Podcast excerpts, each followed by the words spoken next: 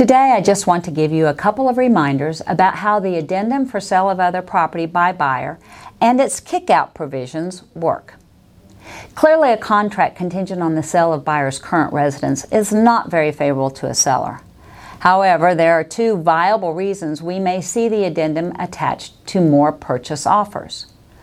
First, the new contract requires a buyer who will be using proceeds from the sale of his current home for the down payment to disclose that fact to the seller.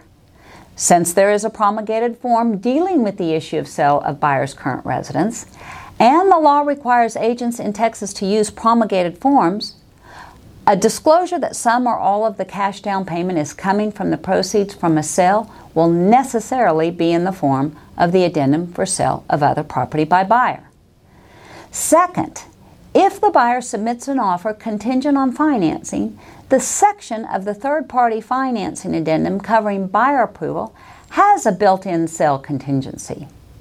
Buyer approval is partially defined as lender's determination that the buyer has the assets, income, and credit history to qualify for the loan. If buyer's assets are tied up in the proceeds from the sale of a current residence, then buyer will have an out under buyer approval. It is incumbent on the seller then to verify if buyer approval is subject to obtaining the proceeds out of a sale.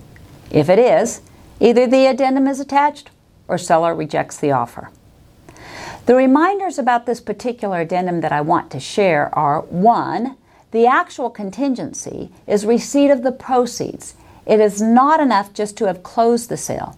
If proceeds are not received within the time required, the contract is subject to termination. Time is of the essence as to the deadlines in this addendum. Buyers need to close on the sale in time to make sure the proceeds are received by buyer within the contingency period.